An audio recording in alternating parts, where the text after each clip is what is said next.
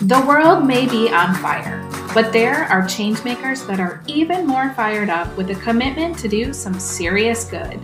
You're listening to People Making Things Better, where we interview folks who you maybe haven't heard of before, but who are having a big impact on today's issues with the environment, equality, human rights, public health, and more. We're not afraid to ask the tough questions about how they're able to do work that the world needs and still get paid for it. Listen in and get inspired because the world needs you in action too. I'm your host, Britt Westfall, and I'm joined by my co host, Melinda Jackson. Hello, everyone. Welcome back to People Making Things Better, where we interview changemakers from all over the world about the amazing things that they're doing.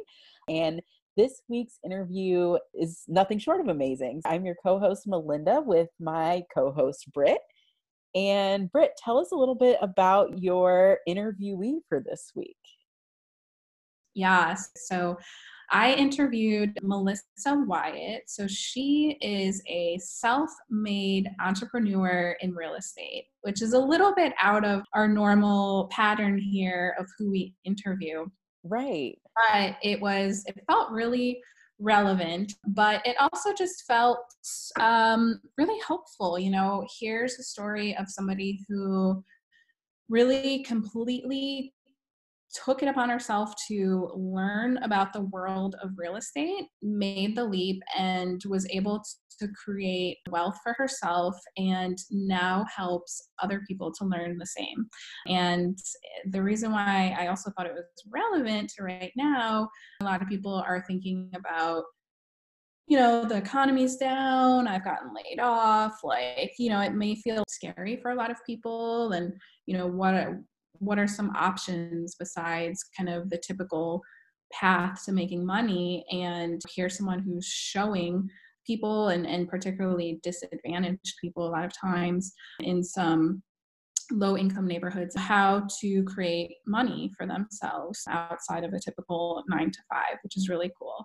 But the other cool thing is she owns um, several different properties and they have a, a fund that they're able to tap into when they know that there is a tenant that's in need. So in the past, there was somebody who I think she was a single mother and her son was going through cancer treatments and they were able to go ahead and waive her rent for a month I think it was They've just been able to, you know, really have this powerful relationship with their tenants and be able to recognize when somebody's a really good tenant, they're just going through a difficult time and they need a little bit of support and they'll go back to, you know, being back up on their feet.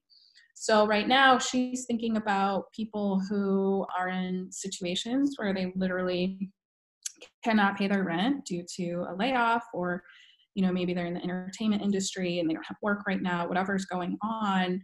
And she's prepared to tap into that fund that they've had for this type of occasion. So so yes she is a for profit uh, person and kind of a little bit out of the realm of who we normally interview but i just saw in her such a social impact heart here both in the way that she um, gives back through her charitable endeavors within the business, but also in the way that she empowers uh, others who maybe wouldn't have had the chance to to learn about real estate. That's incredible. And I love that sort of social impact mission. And I hope that, especially for our listeners, it just goes to show that there's so many different vehicles and so many different avenues through which you can help people, through which you can impact your community. And I know sometimes we do get caught up in kind of like the nonprofit aspect or like the the sort of charity mindset but it's not really those aren't really the only options out there like you can run a super profitable you know big business you can have a multi-million dollar portfolio and yet and still find a way to infuse very strategic and deliberate social impact into that so i love that we are expanding our repertoire of people that we're interviewing and showing that you know the impacting the world and helping people really does not have to look one certain way, that there's a number of ways to go about it. So we hope you enjoy our interview with Melissa Wyatt. And if you have not done so already, please subscribe to our podcast and give us a rating so that more people can find out about all of the amazing people we're interviewing who are making wonderful changes in the world.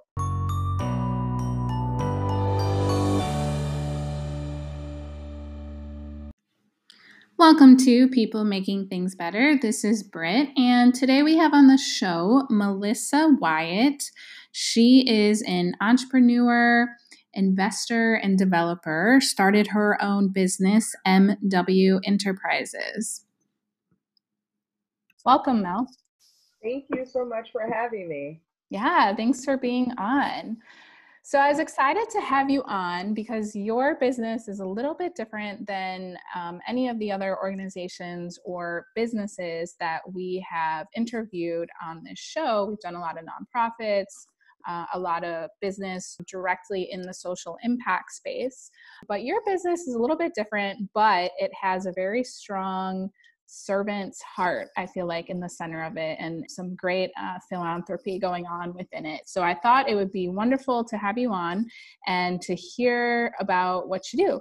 So if you, without any further ado, could tell us in a nutshell what your business does. Yes, so MW Prizes is a privately managed and diversified real estate company. So we're based in Los Angeles, and what that essentially means is that we acquire, manage, and develop real estate. Got it.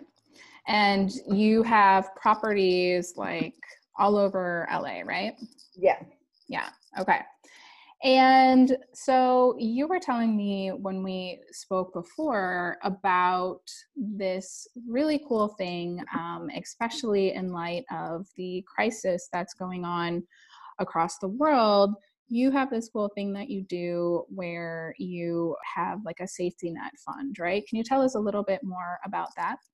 Absolutely. So, yeah. our fund allows our tenants that need help, um, whether it's paying their rents or paying their medical bills or paying just some kind of undue, like foreseen situation that comes up, like if they need support and help with that, like we help and support our tenants in that way.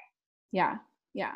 I love that. And so I, I, think you were telling me a story recently of somebody who you found out uh, the son had cancer and you were able to go ahead and provide uh, that support to help get that that tenant through that hump and not have to worry about her rent for that month. Can you tell us a little bit more about that?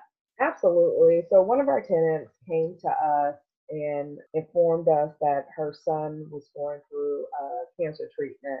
And so that is really near and dear to my heart. She had the rent to pay, but you know, the medical bills, as everyone knows, generally piles up when your family um, member has a significant medical issue.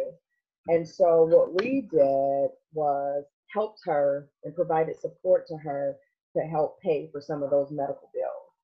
My brother died of liver cancer. Mm-hmm. And so it was really important that, you know, we help and support people that essentially support us in their time of need. Yeah. And with all of the unemployment that's happening right now around the pandemic, are you with this fund that you have, are there preparations or things that you're able to offer right now? Absolutely. So if our tenants come to us and they are not able to pay their rent, uh, whether that's in full, whether uh, they can pay partial rent, or they need to make payments on the rent that um, they um, that they have, we can make arrangements to assist them with that. Yeah, which yeah. is great because I mean we're already going through a crisis or a pandemic, and I mean we don't after this uh, pandemic is alleviated, we don't want a housing crisis to right. come. You know what I mean? We don't want our courts to be full with um, evictions and you know and stuff like that. And more people just living on the street. So, um, right.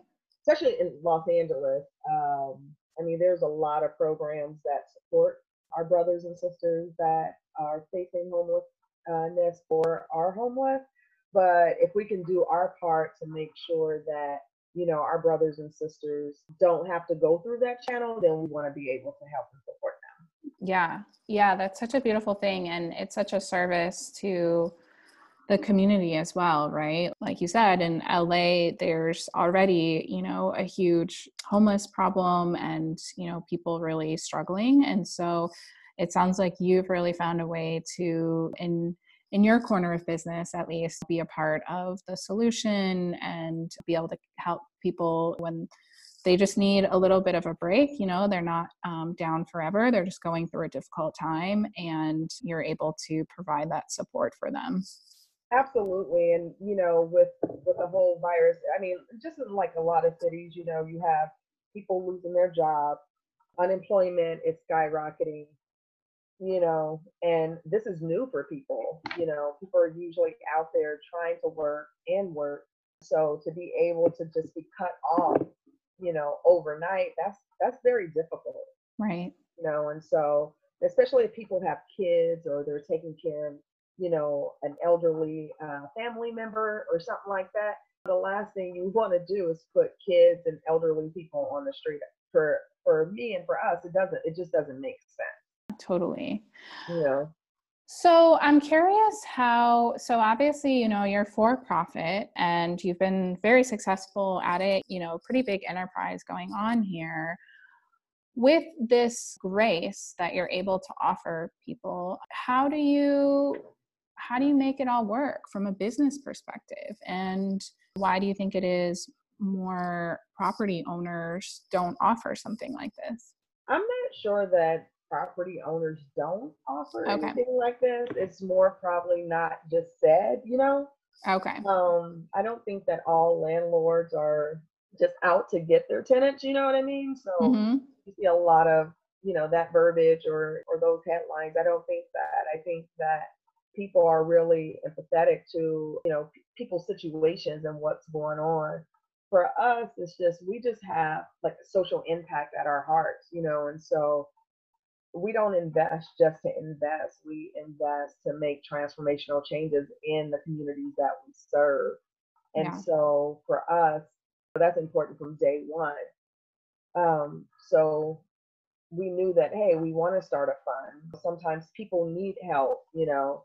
And so that's always kind of just been at our heart. I just i think more people are stepping up uh, to help in that capacity you know? Um, i just don't think that people are out to just gouge their tenants you know and stuff like that i think it's just it, it's never had to be like the topic of conversation as it is now you know mm, i yeah. think now with everything going on everybody is just uncertain and they're scared so everything's on the table versus where people would just operate in kind of like um, silos uh, with their giving, right? So you'll hear a lot of people say like, "Oh, why aren't these celebrities giving? Why aren't they um, doing more?" And my question to people is like, "How do you know they're not?" Mm. You know. So that's for for us. That's really crucial. We do what we do, and we also encourage you know our other partners and our other like affiliates to to do the same if they're not doing it. But at the end of the day, I do feel like people are really stepping up to help.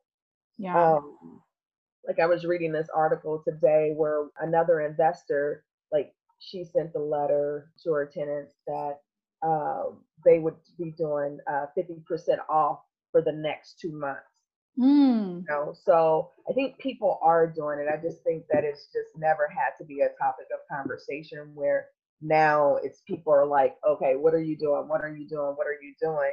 You know, um, right. some people like to operate in private. Yeah, well, which is a beautiful thing too, right? When people are generous without it being kind of a publicity thing too, right? Right, absolutely, absolutely. Well, that gives me a lot of hope right now that um, you feel like there's quite a few other landlords that have the tenants' best interests in mind. I think, you know, me personally, I've had some bad experiences in Chicago and New York City, just with some landlords that, um, you know, I, I don't really know that their heart was in it for, for anything other than um, their profit. But certainly there are a lot of people who who actually do care about the tenants and um, care about the situation. Absolutely. It, i mean it takes so much time to do an eviction. Right. So why spend all that time energy and effort if you know that your tenant has been there long term your tenant pays on time you know if they have an issue they come and they speak to you you know about the issue and you guys work something out that's a good tenant right it's not right. always about, hey, you have to pay on the first of the month or by the fifth of the month, or you're going to get the eviction notice. I mean, there's there's always a time and place for that, but I don't feel like that should be any landlord or investors um, their ultimate goal. You know, it's like for your properties, you want to have really good tenants that take care of your property, communicate with you, and you know enjoy the place that they're living in right right right right so um, being that you have this kind of social impact lens as a business owner are there other things that you do to help give back to the community i noticed on your website it says the next generation builds wealth through real estate i think i oh, said, yeah. quoted that right yeah, so yeah. i was curious if you if there's other parts of the business where you're doing education or you're helping to support the next generation or even like underserved communities at all in terms of opportunities in real estate? Yeah, absolutely. One of our biggest things is um, really educating people on investing in their communities, right? I, I, like to think of it from a lens of not people from the outside coming in to whether people say, oh, gentrify um, or make better communities. I think people from whether they're in underprivileged or low income communities, I feel like they can actually start that within themselves. So for us, it's really important to not only go into underserved communities and purchase real estate, but it's also important for us to show people in that community how they can own a piece of where they live whether mm. it's through real estate from them living there or if it's from buying like a small commercial building where they can run a business or something like that. That's how we really, really get down to the nitty gritty of making sure that our next generation is really understanding how powerful real estate is.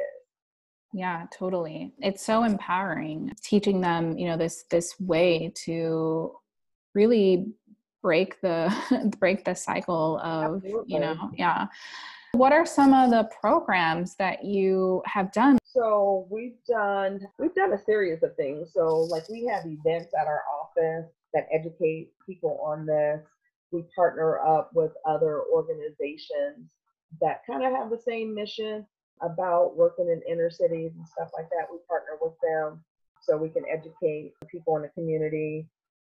Starting this year, we will have a series workshop that we're developing actually as we speak, where more people can like enroll and get, really get hands on with the training necessary to actually acquire and restart redeveloping their own community. Wow, I love that. That's so beautiful. It's a lot of work. Oh, it's such a beautiful mission, though, and there's so much empowerment there and so much hope there. Um, so, what's been one of your favorite like success stories with someone who you've been able to mentor or teach about the world of real estate, and someone who's been able to to really run with it? Oh my goodness! So, one of my mentees actually bought his first duplex last year, and it was so exciting because he comes from a family of renters. Mm. And so it took about a, it took about mm, about eight months, but he closed his first property, and then two months ago he closed another, and so that was really exciting. So wow. that was like two within kind of like a year, you know? Wow. And so that was really, really exciting for him to really take the information that you know, he's learned from us and really put it to work and to show that all you really kind of need is some guidance and some really good tools um, to make it happen, you know. And so I guess that's the key. The key part is just knowing in your heart and having faith that you know owning a piece of property, owning a piece of land or whatever it is, is, is definitely um, a possible thing, right? Yeah, so, I, absolutely. I feel like it feels to so many people and i you know and i can speak from my own experience like it feels like this kind of impossible dream to own something right especially when you've been renting and renting and renting for years and things just seem out of reach. But you know there are ways to to get into this world and so having somebody who can support you through that and kind of show you the ropes to be able to make that first move um, and then build from there is is I, I think that's what makes the difference. Absolutely and just being able to change your mindset of okay I know I've been renting forever. My family has been renting forever, but I want to break that cycle. I want to own something, right? Mm-hmm. So that's where our whole homage really comes from, you know, really creating generational wealth. It's usually when you look at how people build generational wealth as a business or real estate outside their primary home, right? And so when you start to learn those type of fundamentals, like building wealth, not just for you, but also for generations to come, like that's really exciting, especially when you don't come from a background of uh, family members buying. You know, you come from a background of renters. Right, right. So, tell me a little bit more about your personal story. How did you learn to invest in real estate and to start your own business? And what, um, you know, what kind of drove you to do that? What's your deeper why here? My my my only why is really to I guess there's two. There's one to be able to build generational wealth for me and my family, and the other is to make sure that we're making transformational change and having social impact in the communities that we're serving. So that's our why. So that's really simple. Yeah. Um, how I got in, involved in real estate was I got tired of being in the stock market, the ups and downs.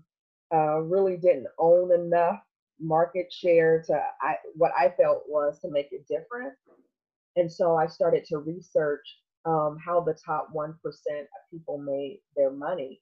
And it was, as I said previously, uh, real estate or a business outside of your primary, uh, outside of their primary home. And so what I did every week, I would go to Barnes and Nobles with my son. He would go to the third floor and view the Japanese anime, and I was on the second floor, all the real estate investing books that I possibly could. And so it took us about a year to do it. Wow. Um, going to Barnes and Nobles literally every weekend and then jumped in, you know, and that's kind of how it got started, really. I know it sounds simple, but it was a lot of time invested in that, a lot of time learning, a lot of time asking questions, um, a lot of time with insecurities of this is such a big big purchase like how do i do this? You know uh, am i doing the right thing? And so sometimes it's that doubt there you know because it's new but once i purchased that first property it was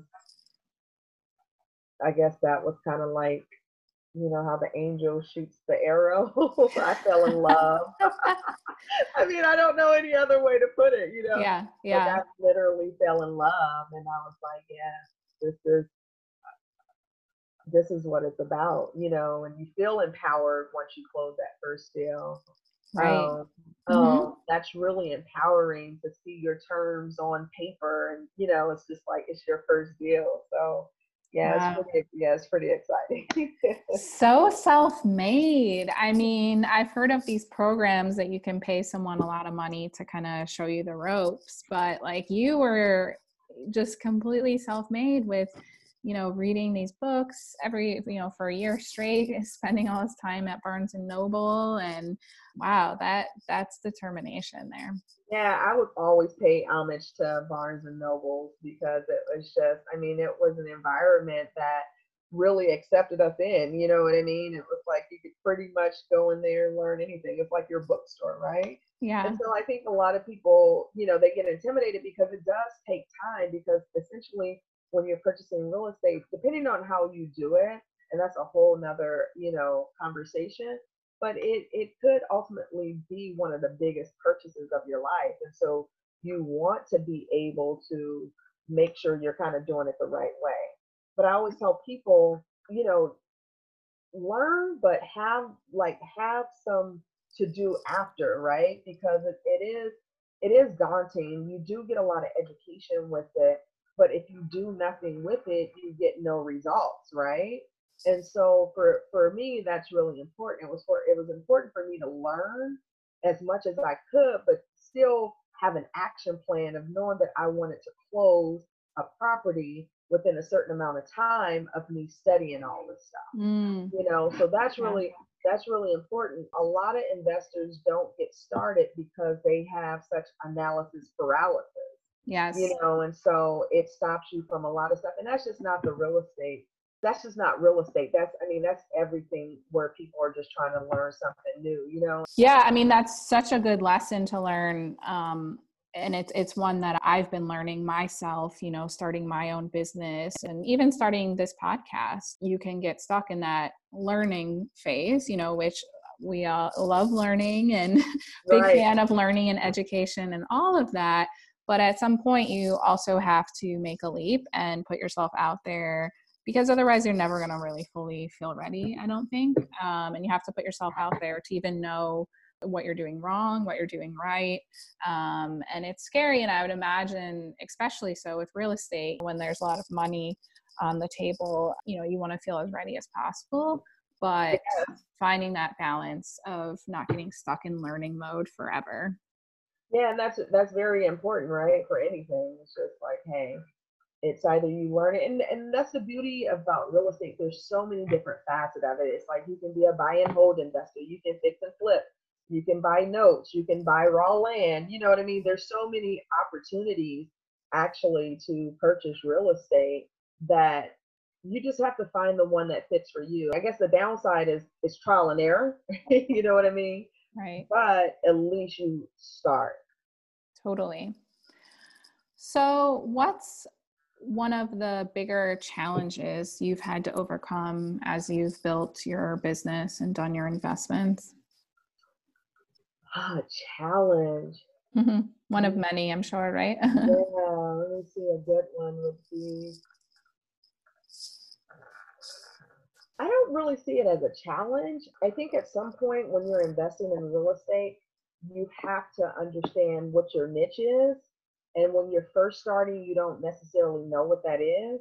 And so for me, that was a little bit of a challenge because I didn't have a slush fund where it was like, hey, dad, can you write me a check? Or, you know, hey, mom, can you write me a check? Like everything that I've actually built, like I worked for it. Mm. And so it was important for me to take the risk, but out without taking, you know, like massive risk. mm-hmm. You know, and so putting all of that in context of like, hey, what am I willing to sacrifice? What am I willing to lose? What niches do I like and how can I thrive in that niche space? That was probably one of the biggest challenges for me because you really have to sit down and think about like um, why you like this area of real estate. How could it be profitable for you? How can you grow it? Really taking the time to sit down and think about that. And then once you identify what those niches are or that niche is, been able to execute it and i think that was one of the biggest challenges for um, for me yeah so like really doing your work of figuring out who you're serving what you're offering what your what your niche is and all of that kind of business planning stuff that sometimes can be tempting to skip over right and that the other big thing too is like you know as you, make friends and business partners and stuff like this that in this space really, you know, everybody's everybody's cheerleader, but not looking at other people's portfolio like, I'm not there. I'm not there.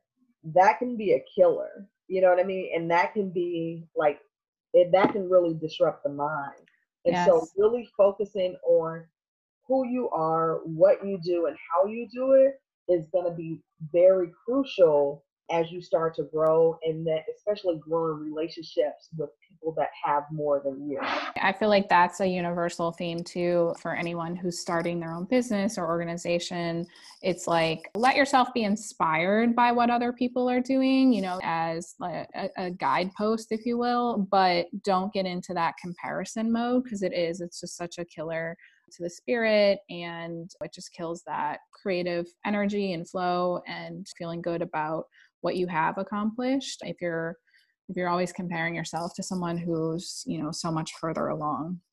Right and you don't know what resources they have to start you know what i mean? You don't know their story right. fully so you know those those are challenges those are real life challenges and so i, I would say that those two were definitely challenges uh, for me you know? Yeah so we always like to ask the tough questions just around money stuff and like kind of how people are able to go off and do this thing that they want. So were you working in like a full-time job and then you started this real estate business on the side and how long did it take um, before you were able to have that be something that you do full-time to support yourself yeah, it was. I mean, it was definitely difficult. Like I said, I, I wasn't born with a silver spoon in my mouth. So, you know, working, saving up, paying off debt, mm-hmm. those are challenges. You know what I mean? I didn't fully know, like, hey, real estate was that thing. It didn't. It didn't occur to me kind of like off the bat. And then having debt, you know, so that wasn't. It didn't seem like that was an option, but honestly, the Urban League of Los Angeles had a program called Know Your Money, and that program changed my life. Wow. It honestly showed me like how to budget, no matter like what type of job you're working. That partnership that the Urban League had with Ariel Investment um, was a game changer for me because I learned how to budget. I paid off, I worked my butt off to pay off all of my debt. And then once I did that, I could look at, you know, investing in the real, uh, not real estate market at first, but investing in the stock market. And then, like I said before, studying the real estate market to be able to figure out, hey, this is it, you know. But it took time. It wasn't overnight. I think people see um, people's success and think that that's overnight, and that's it. Definitely was not an overnight. You might have to work that dead end job until you save enough to where you know that you're comfortable with investing in real estate. But yeah, it took it took a while. Right. And how long have you been building the business now? Uh um, 10 years. Okay. Yeah. Yes. That, yeah. even before before that, you know, again, it was the year of um, you know, studying uh, real estate investing you know, so, so about 10, 11 years now. Wow. Well, awesome. Thank you for for giving us that inside look at just the commitment and the patience that goes into it and the way that you were able to build this over time into the very successful thing that it is today. Thank you so much. Yeah. yeah it took time, definitely. Yeah. We're about out of time, but we always like to ask all of our guests, being that we have this social impact heart on our show. So, obviously, you, as your kind of cause within your business, you're supporting um, people on a couple of different levels. You're supporting kind of underserved communities and the next generation to be able to build wealth. And you're also serving um, needs that come up in the here and now when people go through unexpected hardships. So, other than that, what's another cause um, or issue in the world that you would love to see more social impact entrepreneurs take up the cause with and support? Well, I think as we stated in the beginning, or I said in the beginning, one of my, I mean, other than youth community development, um, empowering, you know, underserved communities, that's always going to be to my heart. But another big thing that we focus on is, you know, cancer cancer research, mm. improvements with that, improvement with cancer support in inner cities. And so that's probably one of my other um, the other impacts that we really focus on is how do we support families, how do we support communities when they have someone in their household going through cancer or some other life uh, debilitating um, disease or ailment. Well, awesome. Well, thank you so much. So, if people want to check out the work that you're doing, what's the best place to find you online? Is it through your website or social media? Um, yes, our website. You can always go there. We have a contact us button, and you can you can reach out to us there or on social media. And what's the website? It's www.mwenterprises. So that's E N T E R P R I S E S L L C dot com. Got it. Awesome. And we'll put all of that in the show notes as well so they can find you. Awesome. Well, thanks so much for being on. And um, I'm super inspired by both you as a businesswoman and also as a um, philanthropist and kind of just community mentor and all of the above. Love the work that you're doing. And I, I love the way that you've been able to create this beautiful life for yourself. Oh, thank you so much. I really appreciate what you guys are doing. Thanks for listening. Till next time.